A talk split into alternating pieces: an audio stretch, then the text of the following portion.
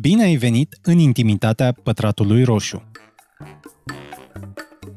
De multe ori simțeam că ei își doreau foarte mult o ședință de terapie, doar că nu știau că aveau nevoie de asta, pentru că îmi povesteau până la cel mai mic detaliu, inclusiv, nu știu, despre familie, traumele din copilărie. Se simțeau foarte în largul lor să povestească despre chestia asta, dar când se punea problema, uh, hei, sunt și eu aici, nu vrei să știi ceva despre mine pentru că totuși am ieșit la un date, că acolo deja e un efort în plus, nu? Față de orele alea alocate în online, se blocau. Vocea pe care o auzi este a mea. Și a mea. Și de altfel vor mai fi câteva voci ale ascultătorilor Pătratul Roșu, pentru că ăsta e un episod special. Vorbim despre aplicațiile de dating, care e faza cu ele, cât de greu sau ușor este să-ți faci un cont și mai ales ce recomandări avem pentru tine. Urmează să vorbim despre foarte multe lucruri care privesc platformele de dating, algoritmii și oamenii în general.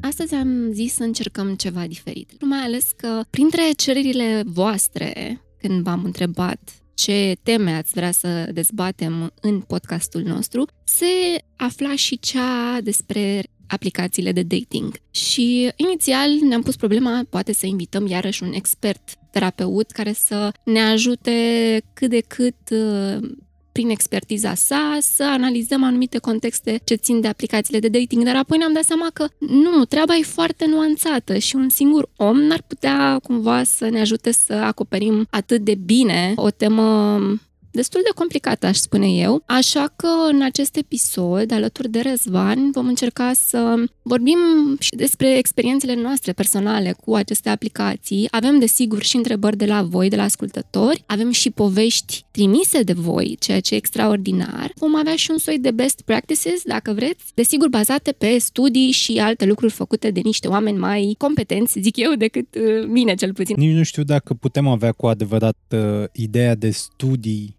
pentru treaba asta, că totodată datingul e o chestie general valabilă, general umană și destul de populară de-a lungul timpului, sigur. Acum o facem prin aplicații. Și de aici cred că începe principala problemă. Înainte să ne adunăm și să discutăm pe tema asta, eu m-am gândit de ce oamenii n-au succes pe aplicațiile de dating. Eu cred că nu le iau în serios. Cred că oamenii, și o să atingem de multe ori punctele astea în discuția noastră, oamenii se poartă de parcă ar trebui să bifeze, ar trebui să fie acolo. Intră pe o aplicație de dating când evaluează piața, când caută ceva nou, ceva mai bun, când se gândește să facă sex, ceea ce e în regulă. Mi se pare însă că trebuie să încep de la care-i plan. Cauți o relație serioasă? Atunci ăla e singurul focus. Simți oamenii când nu vor așa ceva, nu duci discuția mai departe. Vrei aventură de o zi sau de o noapte sau de o săptămână? Ăla e planul. Toată discuția se duce în zona aia și asta e valabil pentru toată lumea. Nu cred că poți să intri pe o platformă de dating cu gândul unei relații, cât de cât serioase, și să întreții discuții din care e clar că nu acolo se duc lucrurile. După aia, cred că oamenii pur și simplu nu sunt sinceri cu ei, cu ce caută. Și atunci intră, își fac profilul, trec tot felul de nimicuri la profilul ăla, pentru că așa au văzut că are relevanță zodia, are relevanță, nu știu, opțiunile politice. Nu cred că există așa ceva pe aplicațiile de dating, n-ar trebui să existe. Știu că tu ai folosit mai recent Bumble și din câte știu acolo poți să bifezi câteva lucruri. Opțiuni politice, opțiuni religioase și diverse chestiuni de astea din zona credințelor. Nu poți să construiești nimic dacă începi așa. Eu, de exemplu, dacă aș vedea un profil unde sunt trecute niște lucruri care nu sunt de acord, probabil că aș judeca foarte repede. Nu vreau să mă întâlnesc cu persoana aia, nici nu vreau să discut, dar aminte de altceva. Dar în egală măsură, aia e singura caracteristică a persoanei? Dar ce mai contează, având în vedere că din start lucrurile alea te-ar face să o eviți? Adică lucrurile alea, să zicem că nu erau trecute în descriere, dar ajungeai să vorbești despre ele într-un anumit context cu persoana respectivă. Te făcea până la urmă să câștigi niște timp faptul că tu vedeai descrierea aia care se poate să fi fost sinceră. Mulțumesc, o întrebare foarte bună, pentru că de aici am următorul nivel al acestei teze a mea. Voi alege cel mai nemulțumitor factor, factorul politic. Avem aceste două facțiuni, ideologia de stânga și ideologia de dreapta. Personal, sunt mai aproape de ideologia de stânga decât de aia de dreapta. Și să zicem că aș vedea profiluri unde persoanele respective ar fi destul de extremist de dreapta. Dar să zicem că n-aș ști asta. Evident că aș ajunge acolo. Dar cât de extremiste sunt? Cât de de dreapta sunt? Există o linie pe care ne putem înțelege și există o linie pe care putem vedea dacă avem sau nu dreptate reciproc? Asta ține de skillurile voastre de comunicare. nu, și atunci cum ajungi să comunici? Nu pornind de la ideea că aia e tot ce caracterizează persoana respectivă. În ideea asta, și nu e una de mindfulness, de holistic, de acceptarea celui de lângă tine, dar dacă pornim de la ideea unei relații serioase, nu cred că poți să găsești oameni cu care să te înțelegi în absolut toate punctele vieții. Și atunci, dat fiind că vor fi momente în care te cerți cu persoana aia, poate chiar pe viziuni politice, religioase, de diverse credințe, mai bine să începi de la ceva ce poți construi, ce ai în comun, cu ce te încântă, practic de la părțile mai bune decât alea care sunt niște minusuri. Dar la fel, aici nu iau neapărat în calcul extremismul pur sânge, da? ăla cu ură, cu care n-ai putea fi de acord niciodată. Și mai adaug un capitol aici, care mi se pare la fel important. Dacă îți pasă doar de o aventură de o noapte, de o aventură, dar nu e o relație serioasă. E, cum vom vedea mai departe și în poveștile oamenilor, friends with benefits. Deci se duce la sex, la plăcere. De ce îți pasă în ce crede? Nu altul e scopul acelei întâlniri, nu altul e scopul de a fi pe platforme de dating? Aici ține de individ în parte ce contează pentru el și ce nu contează. Oricum te-ai dus destul de departe când deja analizai ideea de relație, însă până acolo și până a face descrierea aia despre care spuneai, ai atins și tu același punct destul de important. Omul ăla trebuie să știe ce vrea și să fie sincer și cu el și cu ăla cu care vorbește, pentru că, oricum, profilul de Bumble, când despre el vorbeam, mă rog, dar cred că așa e și la Tinder, poți să mă contrazici, ai niște chestii destul de standardizate, vorba ta, nu spun mare lucru, însă nu te oprește absolut nimic să afli, să nuanțezi până la urmă chestiile alea de care ești ofticat. De exemplu, eu am folosit aplicația și anul trecut, dar și anul ăsta, un interval de câteva luni. Și anul ăsta am încercat să joc diferit față de cum am făcut anul trecut și am pus în descrierea mea, nu mai țin minte 100% cum era, dar era ceva de genul că dacă ești fan Andrew Tate, pentru că era nebunia în perioada aia, și uh, Jordan Peterson uh, și mai era un detaliu pe acolo pe care l-am zis, dar am scap acum, că poți să dai uh, swipe left. Efectiv, nu simțeam eu nevoia că trebuie să-mi bat capul cu tine. Dar asta ce a însemnat? Că, ok, unii au știut sigur, bă, nu vreau să stau la discuții cu individa asta, văd de viața mea și mai departe, dar am avut și cazuri de tipi care mi-au dat swipe right, le-am dat și eu, că păreau ok în descrierea pe care o aveau și mi-au dat swipe right doar ca să mă învețe ei pe mine de fapt cum stă treaba cu omuleții de la mine din descriere, pentru că i-a trigăruit că i-am pomenit acolo și pentru că ei erau fani și unul chiar a simțit nevoia să-mi spună că el a pus muzică la Tate și era un băiat extraordinar, iar pentru chestia asta a simțit nevoia că trebuie să-mi facă mie o prelegere că sunt spălată pe creier și mai departe. Nimeni nu l-a întrebat nimic. Uite, asta mi se pare o prostie foarte mare din partea tuturor oamenilor care se comportă așa și nu doar în dating. Vezi ceva, da? Cuiva nu-i place ceva anume. Și tu trebuie să vorbești cu persoana să-i explici de ce e greșit că nu-i place lucrul ăla sau de ce n-a înțeles exact cum stau lucrurile. Nu e și asta. Ai intrat pe platformă de dating, nu să faci preaching, nu să școlești oameni. Ceea ce, cumulând ideea ta cu a mea, eu aș scoate astea două lecții fii sincer cu ce vrei și comportă-te ca atare și spune-le celorlalți cât de explicit poți ce vrei și a doua, nu te ambiționa să le demonstrezi celorlalți cum au sau n-au dreptate. Tu, dintre aplicații, ce ai folosit până acum? Le-am folosit pe majoritatea, dar știu că a fost uh, switch-ul ăsta când a venit uh, Tinder, a devenit practic conceptul de aplicație de dating ceva mult mai uh, aproape. Înainte de asta folosisem OK Cupid, care avea o idee foarte bună, completai lista de întrebări și ar fi trebuit să-ți furnizeze niște profiluri care se pliau pe răspunsurile tale. Și mie mi-a plăcut foarte mult ideea din spatele Tinder. Practic să evaluezi foarte ușor oameni, din punctul de vedere al bărbaților, preponderent dai dreapta, din punct de vedere al femeilor, nu știu, probabil că stați mai mult. Dar, ideea foarte simplă, foarte eficientă, descrierile ar trebui să fie scurte, pozele să te pună cât mai mult în avantaj și să discuți, ceea ce mă duce la cea mai mare nemulțumire a mea. Oamenii nu par dispuși să investească 10 minute odată, 2 ore altă dată, 24 de ore altă dată, să discute și să iei în serios discuția. Eu înțeleg că sunt multe match-uri în spate, de la 2-3 până la 20-30, poate până la câteva sute. Dar trebuie să alegi. Adică ar trebui să investești suficient timp și suficiente resurse cât să vezi dacă se duce mai departe. Am folosit Bumble în primă fază când a apărut și știu că mi s-a părut și aia o idee bună, să fie switch-ul ăsta între cine scrie primul. Ceea ce a demonstrat un lucru care părea doar o prejudecată, că femeile nu scriu primele și nu scriu prea mult. Măcar bărbații pare că se chinuie mai mult. Acum, nu e neapărat o caracteristică general valabilă, dar uh, se mai întâmplă. N-am alte lucruri de spus despre ele. Doar că a băgat Tinder la un moment dat opțiunea aia să-ți pui locația în altă parte și să agăți în avans. Ceea ce e cumva amuzant să te gândești că agăți în avans. Deși pare mai potrivit pentru servicii de alte naturi decât relaționale.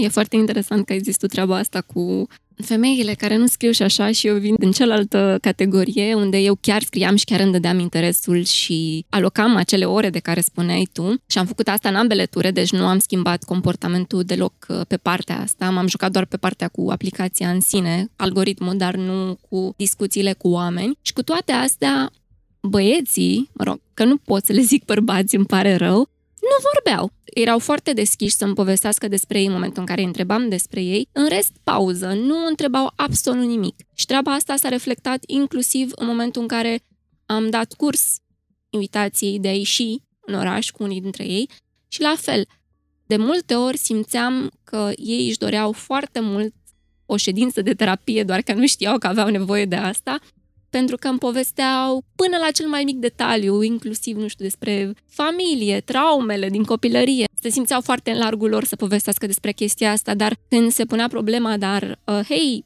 sunt și eu aici, nu vrei să știi ceva despre mine pentru că totuși am ieșit la un date, că acolo deja e un efort în plus, nu? față de orele alea alocate în online, se blocau. Nu știau ce să întrebe. De multe ori doar întorceau întrebarea pe care le-am pus-o eu anterior, știi?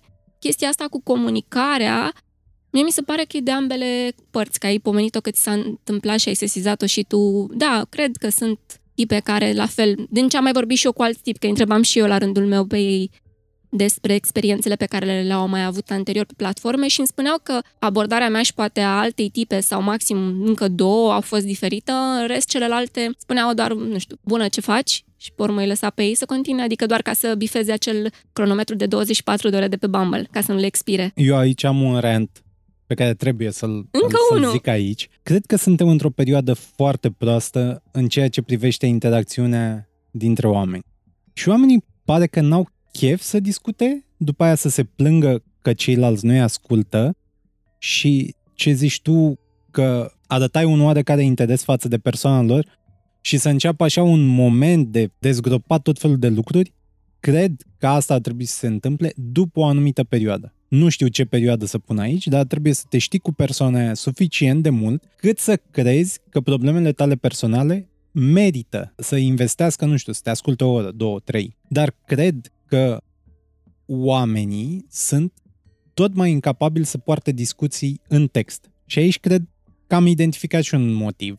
Că nu se raportează doar la dating, se raportează și la celelalte platforme de chat. Cred că textul e acolo oricând. E în regulă dacă ai uitat să răspunzi la un mesaj, revii peste trei zile și iei discuția de acolo. Doar că nu toate discuțiile se pretează la așa ceva. Unele sunt time sensitive și atunci trebuie să fii acolo pe moment. Cum ar spune unii ghosting. Iată, e un termen pe care unii pare că îl practică de plăcere sau își caută o scuză după aia. Păi și atunci să trecem la niște întrebări de la ascultători? Sigur.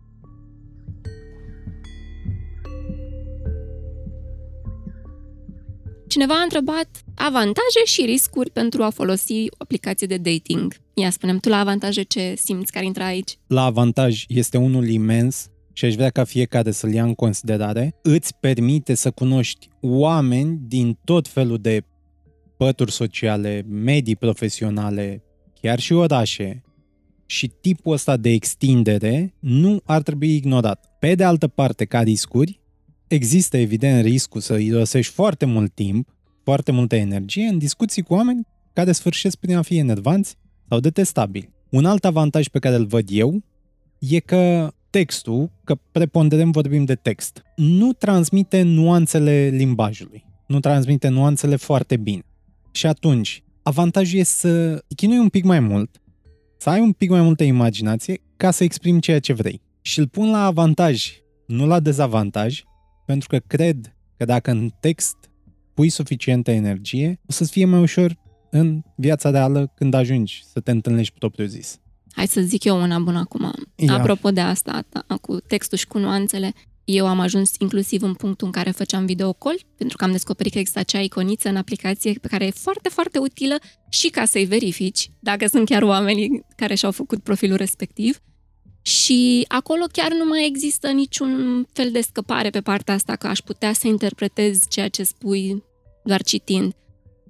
Ăsta e un pas în care, de exemplu, poți să comunici și altfel să vezi cum poate unii oameni uite, nu se exprimă la fel de bine în scris. Tu te-ai uh, raportat foarte mult la asta de dezvoltare personală din câte am observat. Eu o să vin cu niște lucruri pe care le-am sesizat și eu și le-am mai adunat și din online. Faptul că ai control, pentru că tu gestionezi aplicația și ce se întâmplă pe ea, inclusiv dacă vrei să nu mai vorbești cu nimeni, dai bloc, lucru pe care ar fi foarte greu să faci cu persoană în viața reală, ar trebui, nu știu, să fugi de ea sau să găsești o altă tehnică. Asta e undeva la limita între avantaj și dezavantaj. Ai o libertate ca într-un magazin, pentru că tu te uiți la niște rafturi cu niște produse care mai de care mai aspectuoase și te Aici- face așa să te simți într-un fel, știi, foarte special, că tu ai această opțiune de a alege într-o mare de oameni. Aici uh, vreau să menționez un moment istoric care nu are nicio treabă cu datingul, dar odată cu căderea zidului Berlinului, Boris Yeltsin, la vremea aia președintele Rusiei, a fost într-o vizită în America. A fost șocat să descopere în magazin că există mai multe sortimente de iaurt de la mai multe branduri. Da, bună comparația cu magazinul, partea proastă, cum o știm din magazine de altfel, dacă ne-am raportat așa la oameni, poate chiar ar fi bine, doar pentru că ambalajul arată altfel, nu înseamnă că și interiorul e reflectat. Să nu uităm că pozele alea pe care le pun anumite persoane cu snowboarding și alte sporturi extreme sunt pozele alea bune pe care le au păstrate de ceva timp, nu neapărat că Ceea ei ce- chiar au acel stil de viață. Așa ar trebui să fie. Pui acolo toate pozele tale bune, dar grijă la cât intervii pe el. Că e ca un album foto pe care îl prezinți. Practic ieși prin lume cu el și te prezinți acolo. Dar, dacă minți, e nasol. Da, la avantaje aș mai adăuga și faptul că tu câștigi niște timp la o adică, până la urmă, orele alea și de care spuneai tu mai devreme, tot ar da mai puțin decât uh, în momentul în care ai depune efortul real în viața reală să întâlnești pe cineva nou, bani, mai câștigi bani, adică nu dai pe niște date-uri care poate nu ar funcționa și o siguranță, asta se zicem că se leagă de cel cu controlul. La dezavantaje, cum spunea și Răzvan, există șansa să-ți iei niște țepe, la fel oamenii mint, în păcate, asta se întâmplă de când hău, mint în online. Era un studiu uh, de la canadieni, nu din România, undeva la 80% din oameni mint măcar într-o anumită parte a profilului lor de pe aplicația de dating. Deci 80%. E un procent. Și poate să fie un procent util, dar e util doar pentru studiul respectiv. În viața de zi cu zi nu știu cât de mult ajută și aici vreau să menționez o chestie. Noi în română nu avem sau nu prea folosim conceptul de minciună albă, white lie. E o minciună benignă. Oamenii de regulă mint benign, nu fac rău prin minciunile lor, prin cele mai multe minciuni. Doar dacă îi vezi la fața locului și descoperi că n-au 1,80 ca Dar nu-ți fac 1,60. rău. E o dezamăgire și e o nu dezamăgire, te face fără să nu mai ai îndoială. încredere în persoana respectivă. în persoana aia. Da, în altele, eu zic să nu fie afectată. E în regulă să te pui în valoare, nu mințind în sensul ăsta, dar dacă ai o întrebare de tipul îți place arta, mi se pare în regulă să zici da, pentru că tot îți place o muzică, un film, o pictură. Ce dezavantaj mai există, pe lângă ce spuneam eu mai devreme cu țeapa și minciunica, faptul că mai există oameni care urmăresc să te escrocheze, să nu uităm documentar de Tinder Swindler, Aici vreau să o duc chiar mai departe, că acolo băiatul la cucerea femeile și le cerea bani cu împrumut sau că trebuia să-și rezolve diverse afaceri, mai e și furtul de date. La fel de important, accesarea diverselor linkuri, practic toate lecțiile antifraudă online, date de bănci, date de companii, se aplică perfect aici Mai ales că fiecare om e un pic mai sensibil emoțional când intră pe o platformă de dating și dacă aude ceea ce ar conveni, e posibil să fie mai deschis în a fi țepuit. Deci mai mult atenție aici decât la poze, dacă sunt reale sau nu. Și faptul că, fiind o aplicație online, din păcate nu scap nici aici de oameni care se pot lua de tine, de cum arăți, să fii rasiști, să te înjure și mai departe. Uite, îmi place mult întrebarea asta pentru că e și un callback la ce ziceam la început. Ce caută oamenii cu relații pe astfel de aplicații? E ca o vitrină. Și nu de puține ori intri pe așa ceva ca să vezi care mai e cota ta, dacă ți-ai ieșit din mână sau nu. Pentru că am făcut comparația asta pe care am văzut-o amuzantă, dar are și ceva realism în spate. Ne cam evaluăm viața de oameni și prin prisma asta, dacă ne descurcăm la dating, ceea ce e un pic ciudat. Da, e un soi de validare, adică... Oare am ajunge vreodată să ne pricepem la dating, să fim maestri în ale datingului? Să nu uităm că există ceea ce se numește pick up artist. Da, dar ei măcar fac un, un business din asta, ei fac bani pe seama altor oameni. Pe ei înțeleg, ei sunt un fel de antreprenori. Bun, de ce sunt oamenii acolo? Odată e asta de evaluare. Să vezi unde mai ești în uh, câmpul muncii de dating. A doua, Înșele? păi înșelatul oricum îl faci cu sau fără aplicații. Dar, sigur, poate să fie și asta. Nu cred că își setează cineva așa. Crezi că își setează cineva așa? Acum ține de comunicarea pe care o au oamenii în cuplu, nu? Nu, nu. Sau la ce te referi? La cum ai formulat-o, mi s-a părut că spui că înșelatul e dependent de aplicațiile de dating. Nu, nu, nu. Adică intri pe aplicație cu ideea că, hei, aici n-are cum să mă verifice soția. Poate nici măcar nu ies cu persoana respectivă la dating, adică eu cel care vreau să înșel, doar că faptul că vorbesc cu persoana e un înșelat pentru că, again, sunt căsătorit, cel sau cea cu care discut nu știe asta, pentru că întrebarea e pusă de așa manieră, descoperi pe parcurs că sunt căsătoriți, nu că ar fi scris uh, treaba asta undeva în descriere. Da, fără îndoială. Cred că am uh, găsit răspunsul potrivit. Înclinația spre risc. Că mi se pare că e un, uh, un joc al adrenalinei care e destul de soft, adică nu te apuci să, nu știu, vânezi animale sălbatice, dar nu te apuci să mângâi urși, sporturile extreme. E un tip de adrenalină. Asta e o, e o sursă de adrenalină soft. Și dacă ți iese, sigur, te bucuri de contextul ăla. În egală măsură, poate să fie un fel de rezolvare pe anumite traume sau uh, neacceptări sau compensări cu alte zone.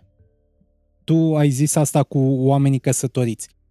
Cei mai mulți oameni căsătoriți în România și, și cred că și în lume, dar asta ține foarte mult de educație, nu cred că sunt fericiți. Dar mie mi s-a întâmplat, din păcate, să dau de cineva care era căsătorit și care nu a specificat asta. Păi și și am, cum ai aflat? am aflat pentru că persoana respectivă mi-a dat ad pe Facebook unde avea cover cu soția și scria foarte clar și la descriere că e căsătorit și mi-a și zis că i-ar fi plăcut să ne cunoaștem în alt context. Asta m-a făcut să am un gust super amar după toată interacțiunea și avea și un copil. Asta era bonusul. Și că tot spuneam de studii, se pare că un alt sondaj făcut pe oameni care folosesc aplicații de dating a scos la iveală faptul că în jur de 30% dintre utilizatorii de pe aplicațiile de dating sunt căsătoriți, în timp ce 12% sunt chiar într-o relație. Altcineva a întrebat cât durează procesul de a găsi un partener de aceste aplicații. Merită să-ți pierzi timpul pe ele? Apreciez foarte mult că oamenii ne-au trimis întrebări. Apreciez chiar și întrebarea asta, dar voi spune din start că poziționarea prin întrebarea asta e de-a dreptul stupidă și deloc pragmatică. Nu există o durată a procesului. Poate dura o zi, poate dura câteva ore. Există atât povești super optimiste, super fericite, în care oamenii s-au întâlnit de la primul match și au dezvoltat o familie, cu copii, cu toate bucuriile aferente, cum în egală măsură poate exista o căutare continuă de ani. Nu există o durată pe procesul ăsta și procesul în sine este dependent de fiecare om care ia parte la el. Acum, a doua întrebare mi se pare mult mai utilă pentru discuția noastră. Merită să-ți pierzi timpul pe ele? Păi, din punctul meu de vedere, în uh, acord cu tot ce am zis până acum, nu cred că e pierdere de timp dacă asta vrei să faci. Dacă te gândești că pierzi timpul acolo, timpul pierzi și pe Facebook, îl pierzi și pe Instagram, îl pierzi și la o întâlnire cu rudele. Oricând poți să pierzi timpul. Dacă investești timpul ăla ca să găsești ceea ce cauți sau aproape de ceea ce cauți, da, merită. Mai poți să iei în considerare și ce am zis mai devreme la avantaje și dezavantaje, dacă merită sau nu.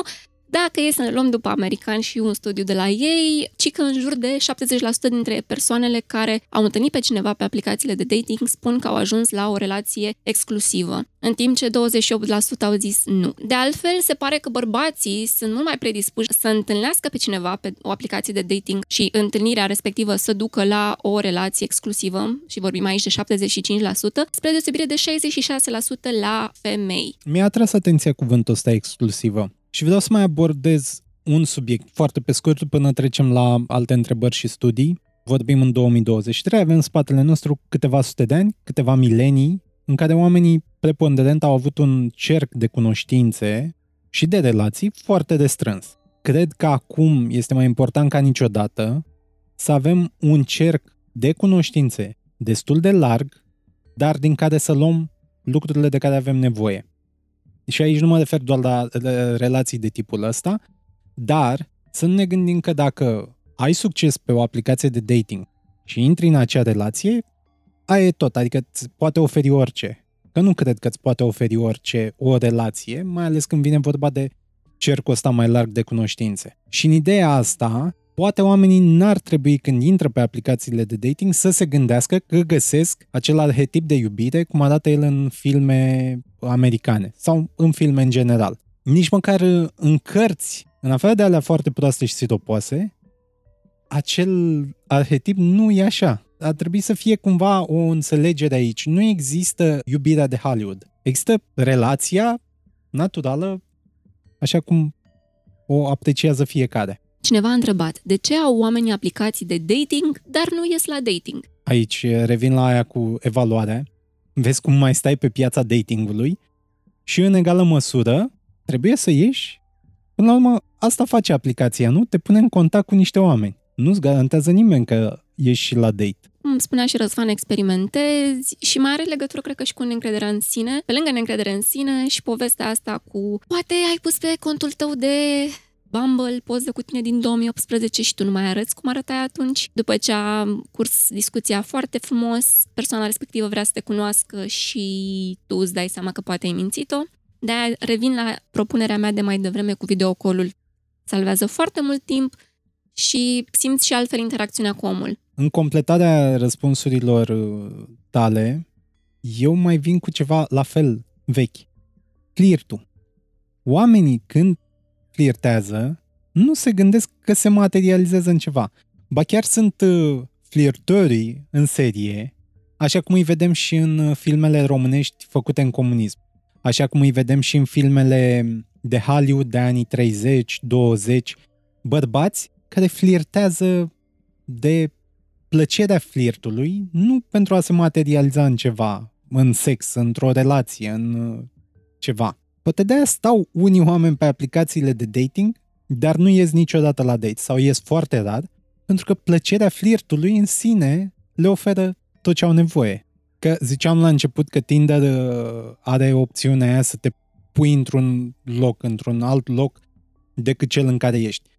Poate ești un om din România care a ajuns în Anglia, Olanda, Germania și ți-e greu să flirtezi în germană. Dacă se pune că ai învățat limba. Și atunci, nu mai bine flirtezi, așa, la trecerea timpului, cu românce? Că oricum te înțelegi, că oricum ai limba acolo?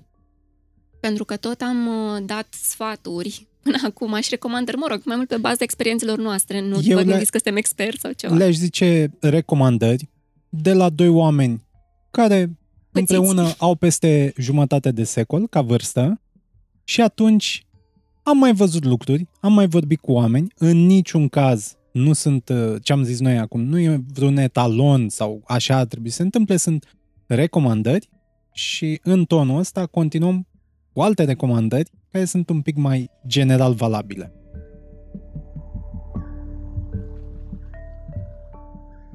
Aici vin multe și din uh, niște lucruri care mi s-au întâmplat mie, din păcate, pot să spun așa. De aceea o să încep cu nu pui informații despre tine care te-ar putea face ușor de găsit. De aceea n-aș conecta cu alte conturi de social media, contul de pe Bumble, decât, nu știu, dacă ai uh, să zicem, un cont de Instagram unde nu pui poze cu tine, pui poze cu peisaje sau cine știe ce alte lucruri faci tu, dar nu ceva de unde să scoată foarte ușor informații despre unde ai putea sta, unde lucrezi, ce faci și mai departe. Pentru că nu știi niciodată când poate să formeze o obsesie pentru celălalt care se uită la profilul tău. Again, nu oferi date despre tine în discuție.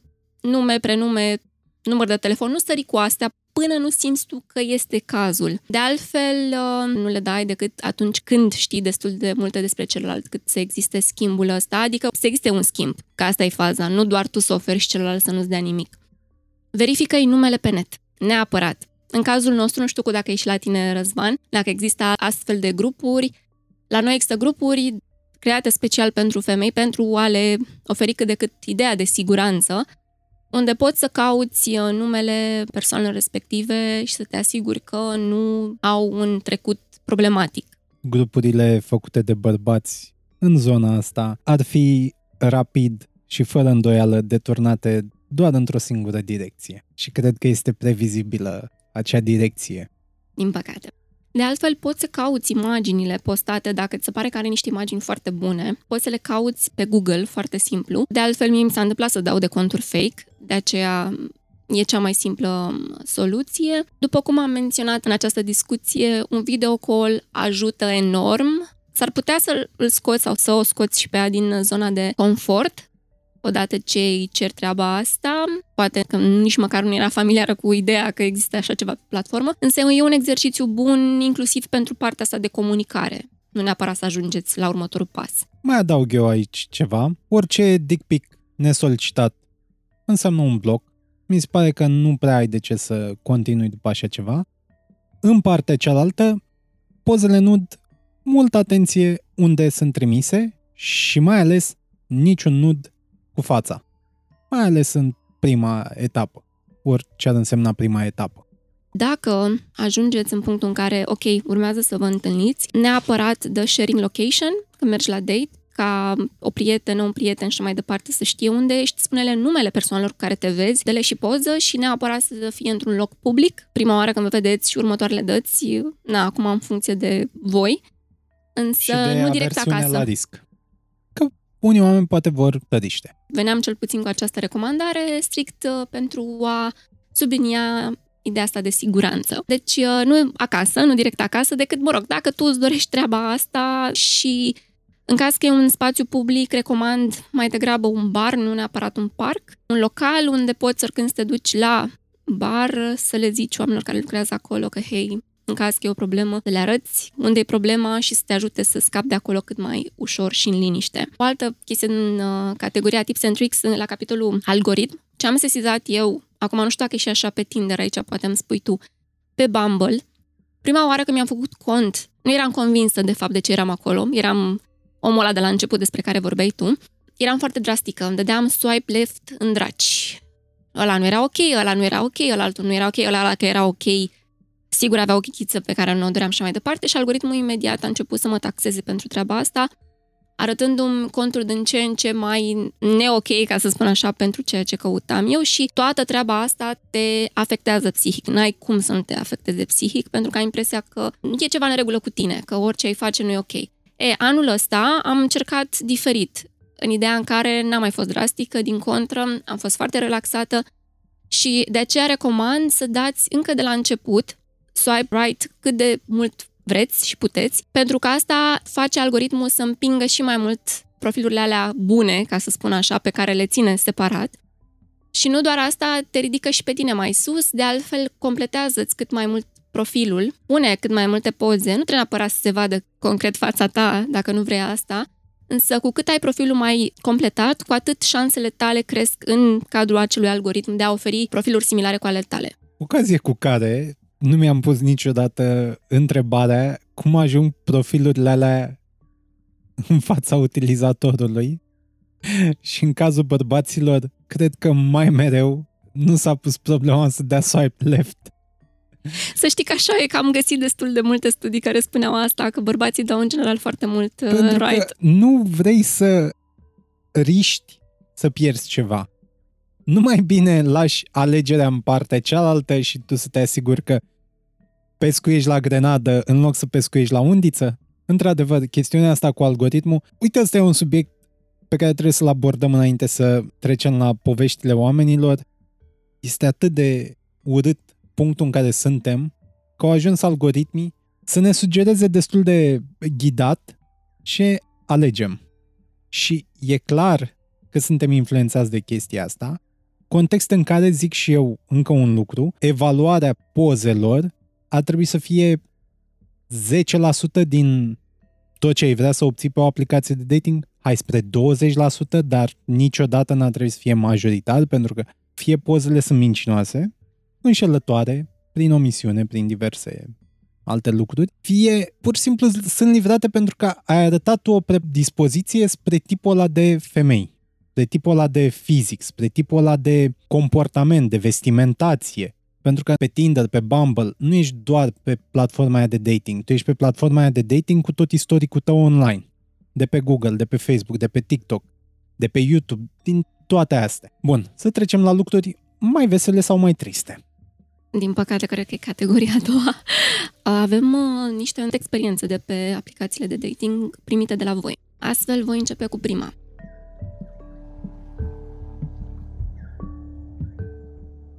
Salut! Pe mine atât Tinder cât și Bumble m-au lăsat cu un gust amar și mi-au scăzut destul de mult stima de sine. Toți tipii de care am dat pe acolo au dorit relații de prietenie cu beneficii.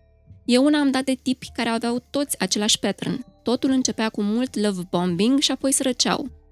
Cei mai mulți tipi nu știau să mențină partea de prietenie, ci doar pe cea de beneficii. Unii mă chemau direct la ei acasă și nu se mai oboseau să propună o ieșire înainte sau ceva. Și ce am mai observat a fost din poveștile lor că ei cumva stăteau la pândă să vadă dacă găsesc ceva mai bun. Nu știu cum să explic altfel. Dacă găseau pe altcineva cu care exista mai multă chimie, nu știu exact de ce natură, nu mai erau curioși să mă cunoască, doar deveneau distanți și îmi spuneau fie că au găsit o potențială iubită, fie că ei căutau pe cineva care să fie ca vreo fostă. Pentru mine, care am doar 22 de ani și nu am avut relații romantice până acum, inevitabil am ajuns să mă întreb dacă e ceva în neregulă cu mine. Desigur, eu am fost conștientă în ce mă bag, adică la momentul respectiv știam că doream și eu o astfel de relație friends with benefits. Dar mă așteptam să fie, cum ziceam mai sus, și partea de prietenie mai prezentă. Din cauza că ea nu era, eu mă simțeam doar folosită și cam atât. Iar când vine vorba de sex, tipii erau atenți la început ce lucruri îmi plăceau mie, comunicau foarte bine. Apoi, treptat, nu le mai păsa decât de plăcerea lor. Totul se termina foarte repede. E foarte adevărat că și eu am problemele mele de comunicare în acest context. Când vedeam că lucrurile se răcesc, că prietenia nu prea există de fapt, ci doar beneficiile, cum ziceam mai sus, ajungeam să mă închid foarte mult în mine și să nu mai pot zice niște chestii nici în dormitor și nici în afara lui. Și cam acolo se încheia povestea. Și cumva aplicațiile astea m-au băgat în acest cerc în care întâlneam un tip, e clar că primeam validare, că păream interesantă, atrăgătoare, etc. la început, iar apoi lucrurile se tot repetau cum am explicat mai sus. De asta vă spun sincer că mi-a fost extrem de greu să șterg aplicațiile, era o tentație foarte mare să mă întorc. Eu simt că erau ca un drog pentru mine. A doua experiență Partea cea mai tristă la ele e că toată lumea se comportă de parcă și alege următoarea pereche de blugi. De asta sunt pur și simplu o pierdere de vreme. Cea mai ciudată experiență a fost cu un băiat care a venit la date cu fața puțin șifonată pe motiv că a ajutat pe cineva la o bătaie în față la Mega și s-a îmbătat în timpul date-ului și mi-a zis că el are degetele de la picioare ca testoasele ninja. M-am simțit atât de ciudat încât a fost singurul date de la care am fugit mâncând pământul când s-a dus la baie. În rest, doar date-uri useless, care nu s-au finalizat cu nimic. În ziua de azi ai atâtea variante la dispoziție încât mereu sper probabil că poate vei găsi pe cineva mai bun. Dar și faptul că în societatea noastră, fiind mai izolați ca pe vremuri, din cauza social media, smartphones, tehnologie, punem foarte multă presiune pe alegerea unui partener de viață. Vrem să ne satisfacă toate nevoile, ceea ce e absurd să cer de la o singură persoană. Iată, avem și un ecou cu ceea ce discutam mai devreme. În egală măsură, sigur, e ca alegerea unei perechi de blugi sau nu, dar în egală măsură nu ești dezbrăcat pe stradă. Așa că, da, și alegerea unei perechi de blugi uneori necesită o oră, două, poate mai mult, poate mai puțin, dar tot trebuie să investești timpul ăla. Să trecem și la niște povești de la bărbați, pe care le vom cita dintr-un articol Vice, pentru că bărbații nu ne-au scris. Erau prea ocupați să dea swipe right. Din fericire, ne-au dat întrebări. Eu voi citi poveștile astea din articol, dar voi avea și niște comentarii acolo unde simt că e nevoie. Mi se pare că multora dintre femeile de pe Tinder și Bumble le lipsește experiența în dating. Unele dintre ele au așteptări nerealiste, de genul dacă nu ești înalt, cel puțin 1,80 m, sau nu-ți place să mergi la sală și salariul tău nu e de cel puțin 5 cifre, dă swipe left. În timp ce au o singură poză blurry sau cu un cățel. În cazul ăsta mie îmi plac căței, eu apreciez pozele de tipul ăsta. Mi-ar plăcea să nu caute relații serioase dacă se observă deja din profilul lor că n-au maturitatea emoțională necesară pentru a fi într-o relație serioasă. Cultura de la Hollywood ne învață cum trebuie să ne placă automat ideea de relație serioasă, dar nu și sacrificiile, răbdare, discuțiile libere, ascultarea activă, toate elementele necesare pentru a o susține. Îmi place mult ideea asta și mă bucur că cel care a împărtășit-o pentru articol le-a înșirat atât de frumos. Continui. Îmi plac tipele asumate. Am dat și peste profiluri care spuneau sunt o tipă poli și caut fan. Abordare cu care sunt absolut de acord, chiar dacă nu sunt eu fanul la care se referă. You win some, you lose some. Însă am văzut și profiluri în care cerințele erau mai ceva ca ale băncilor când aplici pentru un credit. Erau la un pas să-mi ceară arborele genealogic și declarațiile de venit. Odată ce facem match și ajungem în chat, lucrurile se mai schimbă odată. Sau încă o dată, sau încă o dată. Așteptarea pe Tinder e ca bărbații să facă primul pas, în timp ce pe Bumble, fetele trebuie să facă asta. Din experiența mea, 70% nu o fac. Așa că expiră cele 24 de ore și dispare match-ul. Iar dacă o fac, se poartă complet opus față de ce au cerut în descrierea profilului lor. Spre exemplu, scriu, nu zice doar hei sau ce faci, iar ele fix asta fac. Probabil, la scară largă, ar fi nevoie de un soi de reeducare a așteptărilor pieței de dating în ambele cazuri. Mihai, cel care a oferit uh, aceste detalii, s-a dus destul de mult. Dar uite, cred că el a sintetizat cel mai bine nemulțumirea bărbaților când vine vorba de folosirea Bumble. Și aici parg șirul de povești cu o întrebare pentru tine.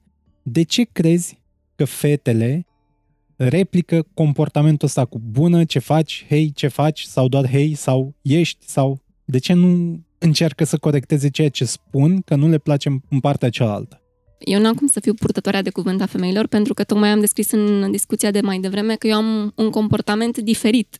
Da. Eu chiar am de... depus efort și de-aia mi-e și foarte tine, greu dar să dau seama. ai mai discutat cu femei. Da, dar cu femei care fix ca mine au făcut are legătură de fapt cu educația, de ideea că bărbatul trebuie să facă primul pas, bărbatul trebuie să arate că e interesat și dacă nu scrie mai mult, înseamnă că nu e, adică ea are așteptarea aia ca tu să nu ai abordarea cu hei ce faci, pentru că aia n-ar fi uh, tipic masculină, o să sune foarte ciudat, că bărbatul n-ar să... trebui să se comporte așa. În ideea asta, hai să vedem uh, următoarea poveste, tot din articolul Vice de care ziceam, cu povești de la bărbați. Oricum, problema nu este doar la femei. Mi-am făcut un cont fals și m-am uitat și la bărbați și am rămas surprins și dezamăgit să văd nivelul enorm de mare de prostie și urățenie cu care iau contact femeile. Altfel, mi-ar plăcea ca tipele să fie oneste. Eu sunt sincer din start, fără vrăjeală, fără minciuni și alte prostii. Sinceritatea stă la baza fiecarei relații de succes, iar cel mai bine, dacă nu-ți convine ceva, și ca femeie și ca bărbat, poți să spui, nu e nicio problemă. Nu-mi place imaturitatea multora, pentru mine e cel mai dezgustător aspect și sunt sigur că și lor li se pare la fel. Mai avem un fragment, foarte scurt. Am cunoscut o fată pe Tinder la un moment dat. Am vorbit mai multe zile, iar cu o zi înainte să ne vedem, mi-a dat blog din senin pe toate rețelele sociale, fără să mai zică absolut nimic.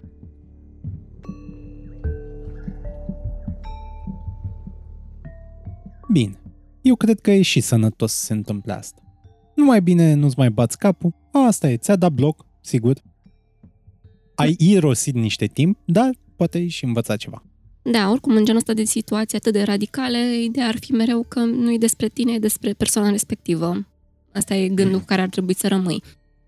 Și uh, printre poveștile primite de la ascultători se mai numără una, cu care vrem să și încheiem acest episod. Și în ideea asta, dacă vom avea niște reacții pozitive sau negative, și oamenii vin cu și mai multe detalii din experiențele lor, cred că este foarte probabil în câteva luni să venim cu a doua versiune a acestei discuții și să vedem ce am născut în sufletele ascultătorilor.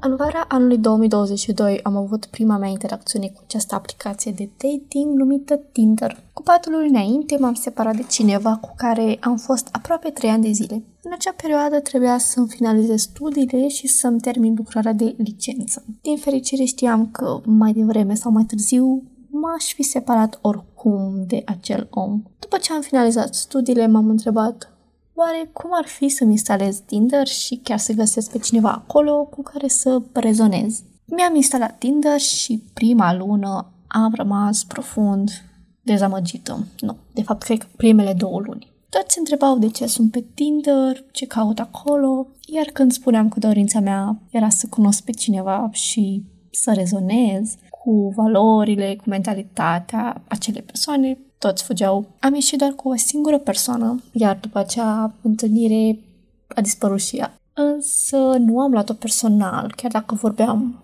aproape zilnic și des, pentru că eu îmi știu valoarea și am realizat că nu m-aș fi potrivit cu acel om.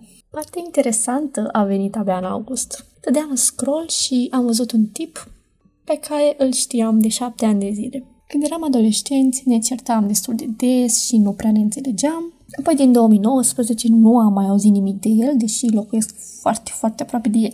I-am dat like, el mie și apoi am continuat discuția pe Instagram. Menționez că nu aveam poză cu mine pe profilul de Tinder și mi-am spus că dacă îmi dă like, bine, iar dacă nu-mi dă like, iarăși bine. Apoi am dat eu follow pe Instagram și a rămas profund surprins, dar într-un mod plăcut, că eu eram persoana care era în spatele acelui profil de pe Tinder. Ei bine, din octombrie 2022 suntem împreună și nu regret nicio clipă. Probabil că dacă nu-mi instalam aplicația și nu-l vedeam acolo, nu aș fi ajuns într-o relație cu el. Dar, cine știe.